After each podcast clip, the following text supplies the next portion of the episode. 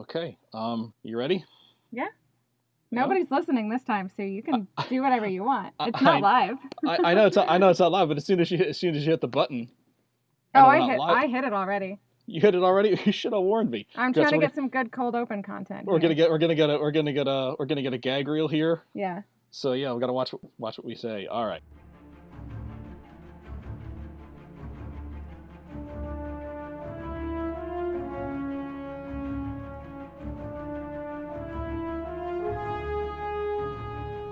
Hi everybody, welcome to We Can Do This All Day. My name is Mark, and with me is my co-host Emily. Emily, how you doing this evening? I'm good. That was a great one.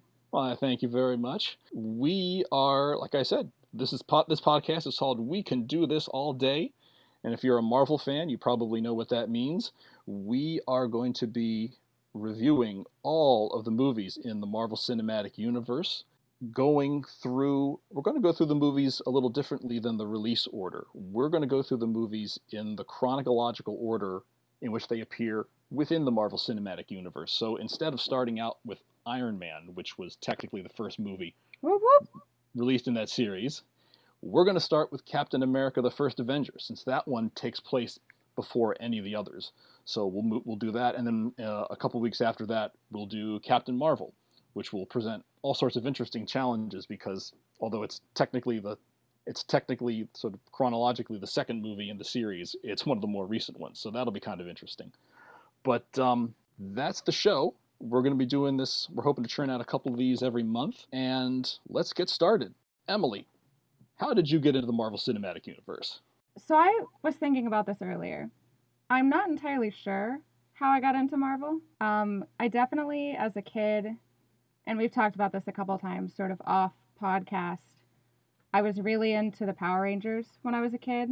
When I was like four, five, six, um, I used to, from daycare, if my mom did not pick me up at the right time so that I could get home and watch the Power Rangers, it was catastrophe. So that's sort of where it started, and then it transitioned slowly but surely into X Men.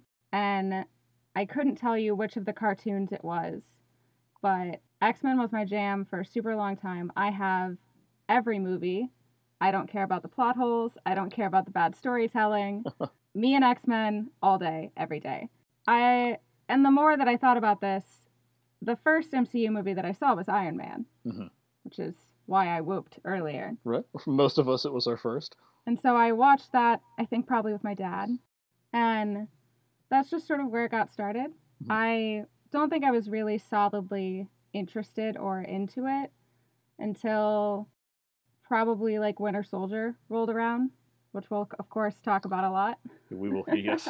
Those of you listening at home, we will have a lot to say about Winter Soldier later on. It's going to be like the longest episode. That one and like Endgame, probably, just to even it out. Well, just think of it between that and Infinity War and Endgame. Well, we got a lot of, we're going to have a lot of uh, kind of high profile ones coming up, but Yeah. we got to start somewhere. So that's me. It's a pretty simple, basic story. But all right, what about you? Well, it's kind of funny. You know, I've been, you know, I've been reading. I'm in my late 40s right now. I've been reading comic books since I was a kid, but I grew up a, a DC guy. You know, I was a big fan of you know, the Justice League and Superman and Aquaman and the Flash and Green Lantern, and I read. I never picked up a Marvel book until many, many years later. Um, I, I was reading comics, you know, until I went off to college, and then I, I stopped reading for a good like 20 years. I took a long like 20 year hiatus from comics, and I got back into them around um, around 2009. Uh, short the year before that, the first Iron Man movie came out, and I saw that. I thought, wow, this is really cool, but it was not enough to necessarily get me back to reading the comics. But it was I still went to go see the movies because I enjoyed Iron Man, and uh, when ultimately when Thor and Captain America: The First Avenger came out in the summer of 2011, I went and saw them, and that's kind of what that's kind of what really got me hooked. Because especially especially Cap, there was there was just something there was something about Captain America. I don't know if it was Steve Rogers the character, or the shield, or his abilities, or that really cool uh, that great pulp pulpy World War II story that we got in that film, but that really grabbed me. And so from that point on, shortly thereafter, I started reading the Marvel comics. And so there in, in, in 2011, when I was in my early, you know, in my early, in my late 30s, I started reading Marvel comics for the first time. And I began to follow the movies really closely at that point. So in the following year, of course, Avengers came out, and I was uh, I was there on opening I was there on opening day. I took a day off. well, I was I was a stay at home parent at that time, so you know, hard to say I took a day off because you don't really take a day off when you're a parent. But I was able to take some time off and go see that, and that's that's kind of how that. And I've been a fan ever since. It's it's kind of my people who know me know I'm a huge Star Trek fan. That's always going to be that's always going to be my number one franchise. But if you were to take that off the table, uh, the Marvel Cinematic Universe would probably be the right on its heels. So that's how we got into the Marvel movies.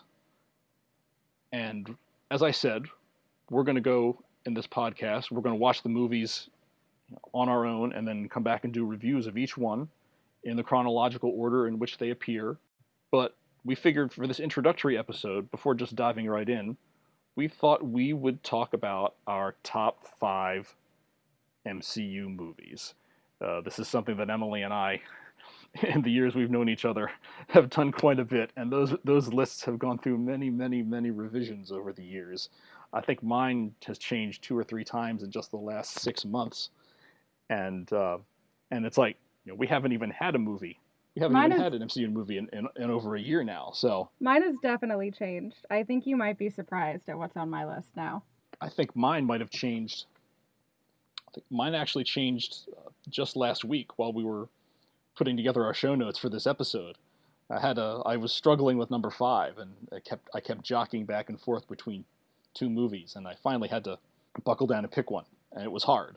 But why don't you? Why don't we start with? Why don't we start with our number fives? What is your? What's your number five, Emily? My number five is Captain America: Civil War. Civil War. Uh, mm-hmm. Why did you? Why? Uh, what? Uh, clearly, it's it's not number one, two, three, or four, but it's obviously in your top five. What gets it into that upper echelon for you? I really like the story, and I appreciate getting to see post Winter Soldier Bucky only because I feel like there were so many parts in different movies, like in Ultron, when they were like, they talked about Bucky for two seconds. And I mm. had just been waiting for Bucky post what happened in Winter Soldier.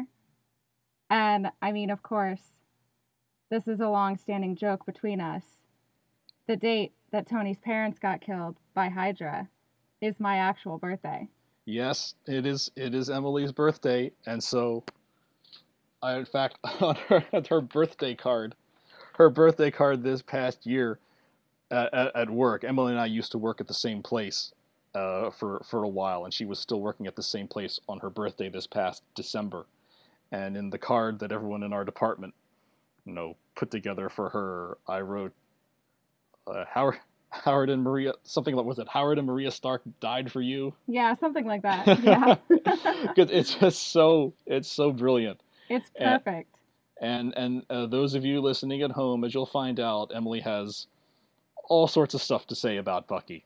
I do. All sorts of stuff to say about Bucky. Bucky's my boy. I can't he, help it. My number five. My number five was Avengers. The first one. Yes, my number five right. was Avengers, and I and I'll tell you, I like I said, I struggled because I, for a while, until last week, it was Captain America: The First Avenger. I love both of these movies so much, but only one of them could have the number five slot, and four others were in the one through four slots.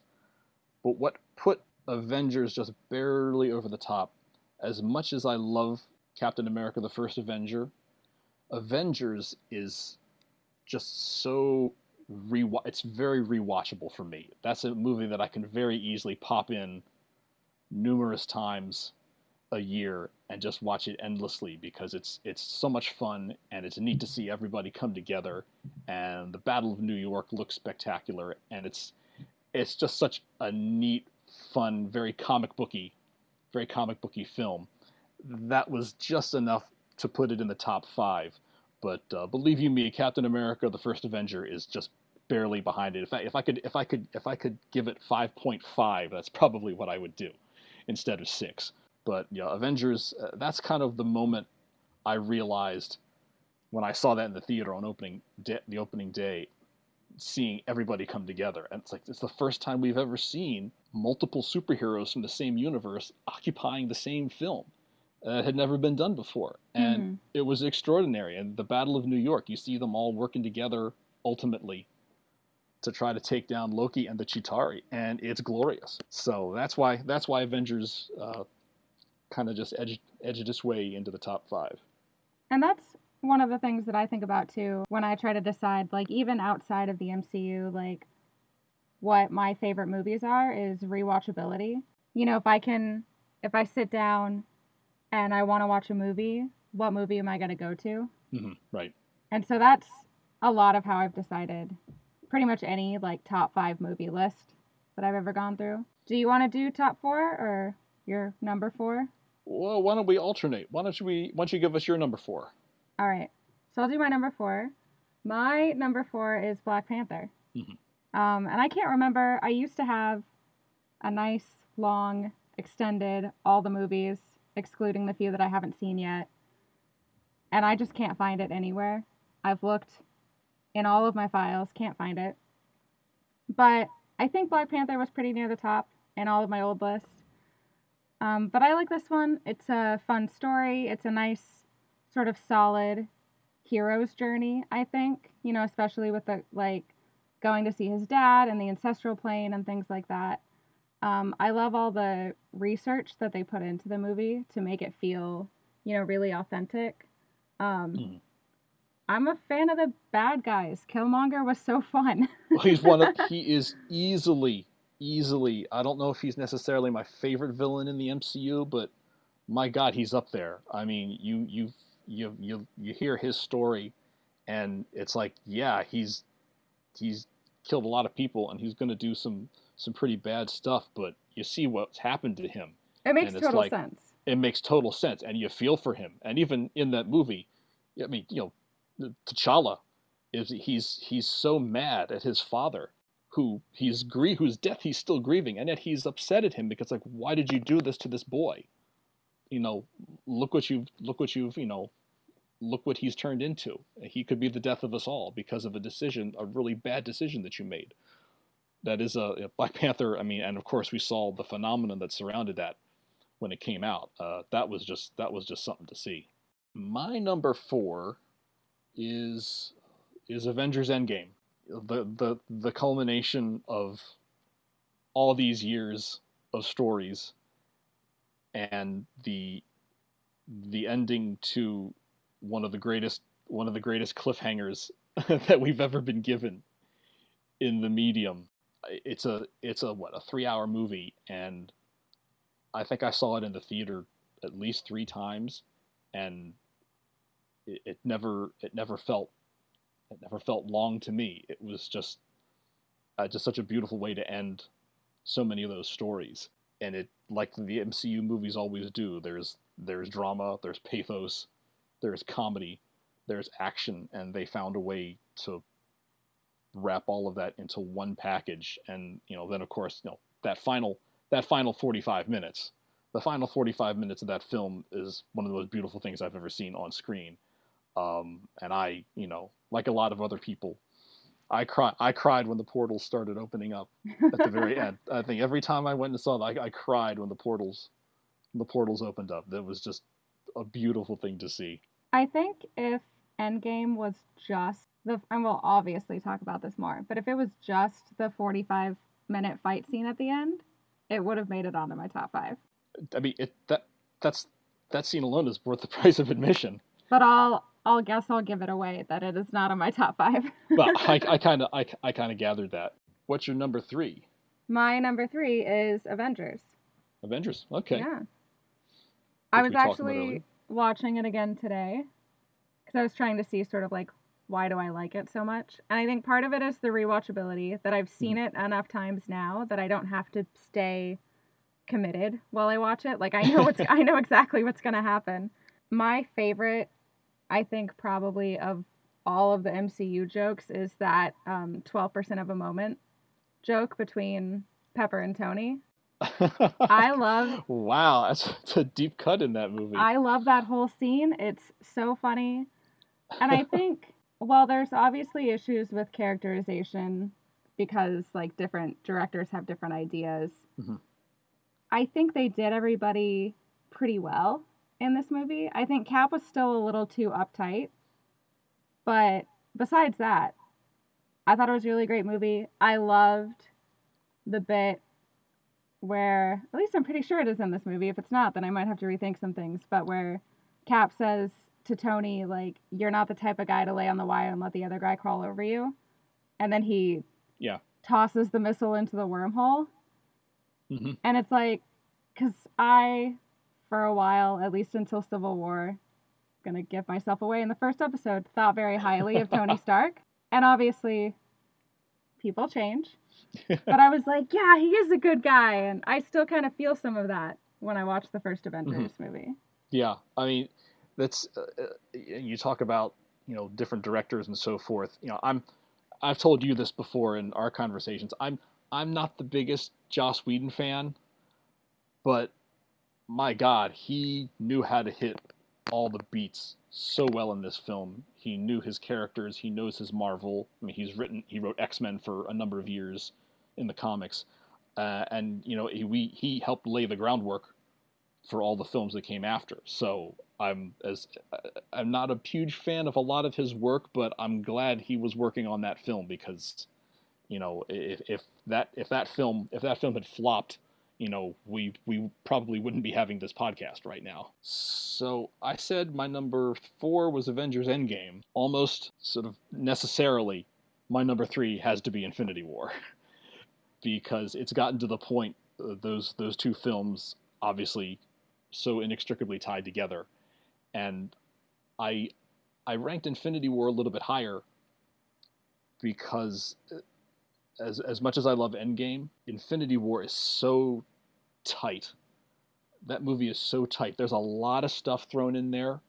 And, and, and that's one of the reasons I like it. I like it's a very comic booky sort of thing. It's it reads like a sort of an epic comic book miniseries where you've got different teams doing different things in different places and it had that epic quality to it and there was a lot going on and yet i never felt lost i always felt like i knew what was going on where everybody was it was just a really tight story and it moved along at a clip you know it's like a two and a half hour movie and it feels you know like kind of ironic. I'm snapping my fingers. I didn't even realize i was that, that was unintentional.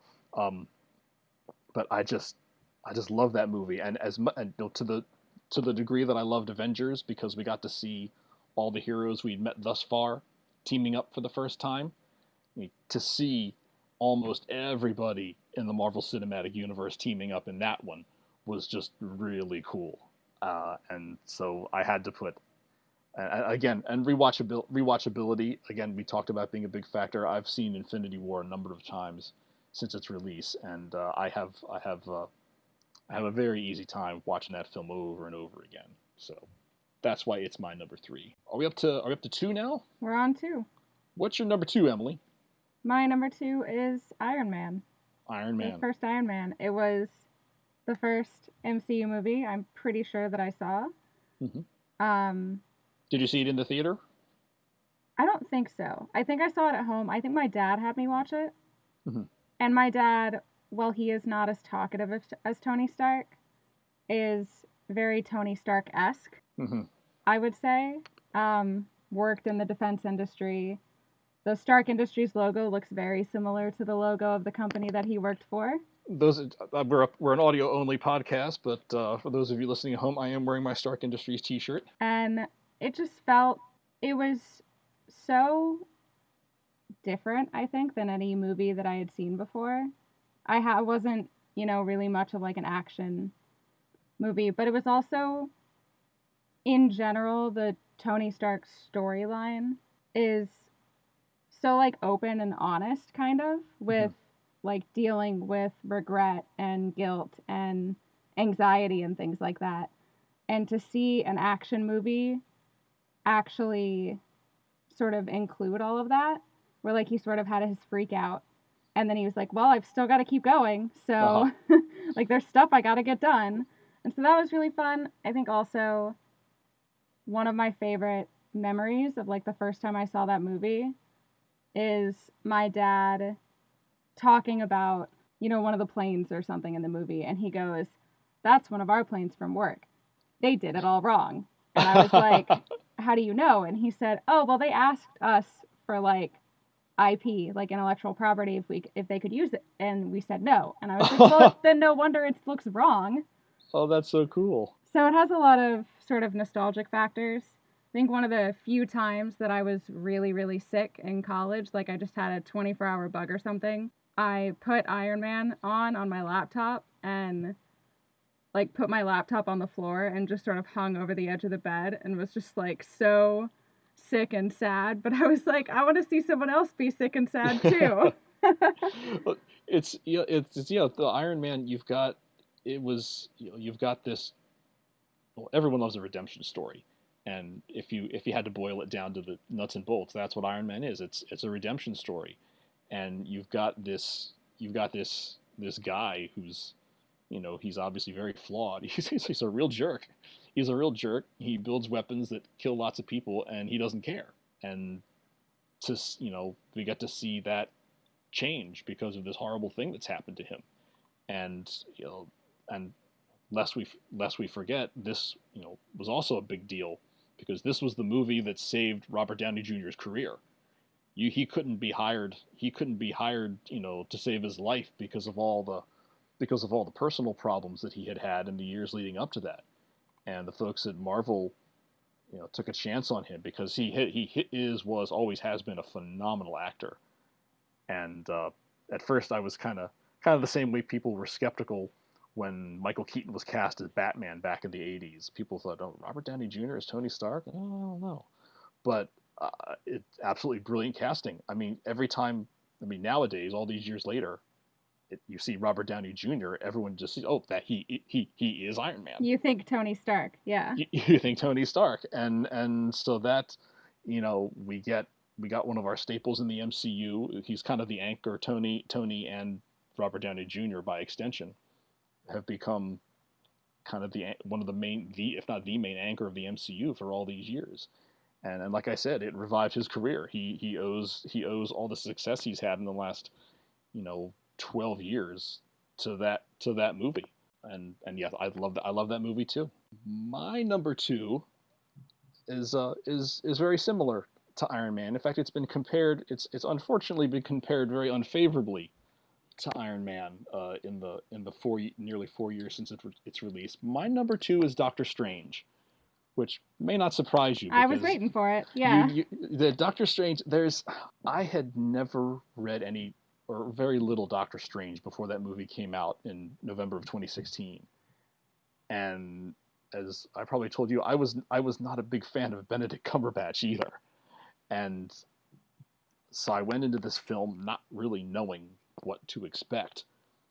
Um, I'm not a, I'm not a wizard and sorcerer magic kind of guy, but there was just something about that movie, the way it the way it rendered this character and this universe, the universe of magic. In fact, I think it was actually it was actually my wife who who also really enjoys that movie who described described it so succinctly why she thinks that movie works.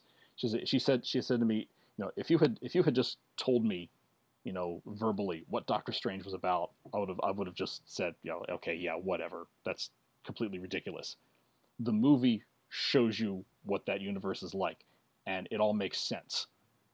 Uh, the way, you know, the way that sort of this universe of this this kind of sorcery underground, these you know, protectors and Kamar-Taj who are constantly training to protect you know, protect the Earth from mystical threats, whereas the Avengers protect it from physical threats. And the way you've got even just this, of course, you know, the cool. I think the shield spells are the coolest. The, the way that the the way that the magic is visualized in the MCU with all the you know the portals and sort of all the sort of the the fire and brimstone element that when it dissipates, it just kind of fizzles out. Uh, the hand shields I think are really cool. Uh, I mean, you've seen me, you've seen me, you've seen me at work practicing the hand shield thing, the tutting as it's called. That uh, Benedict Cumberbatch does with his hands to put up the hand shields and make all the spells and stuff like that.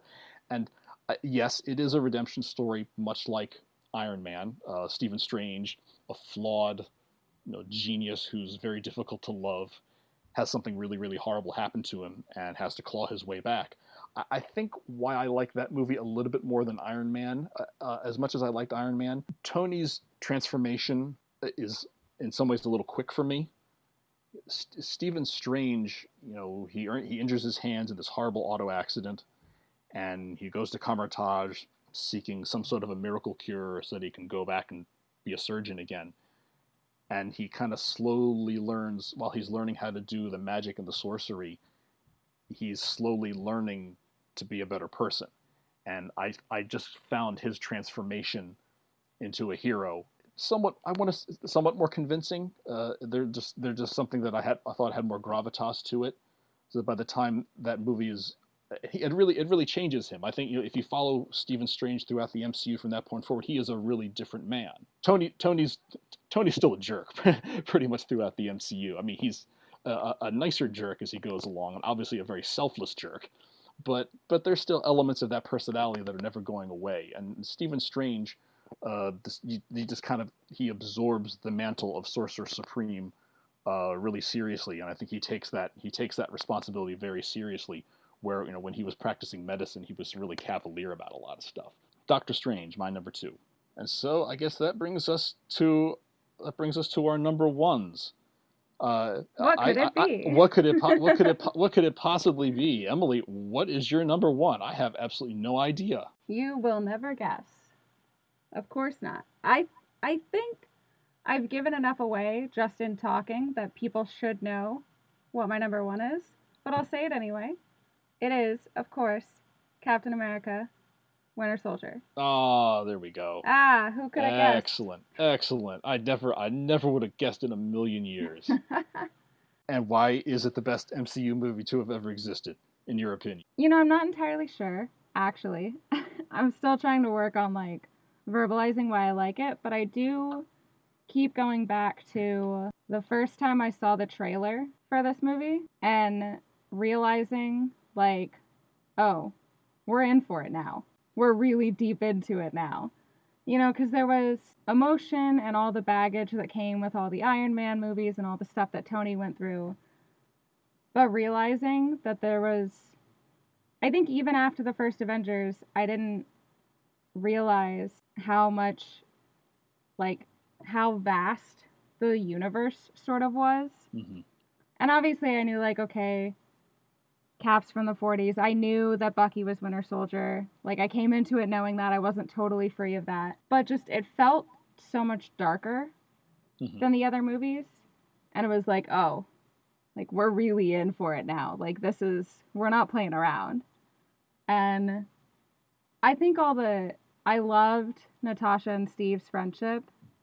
I thought that was really solid. I thought, like, both characters, I think, like, that movie, the way those characters were, was my favorite way to see them. Like, their interactions and their interactions with Sam.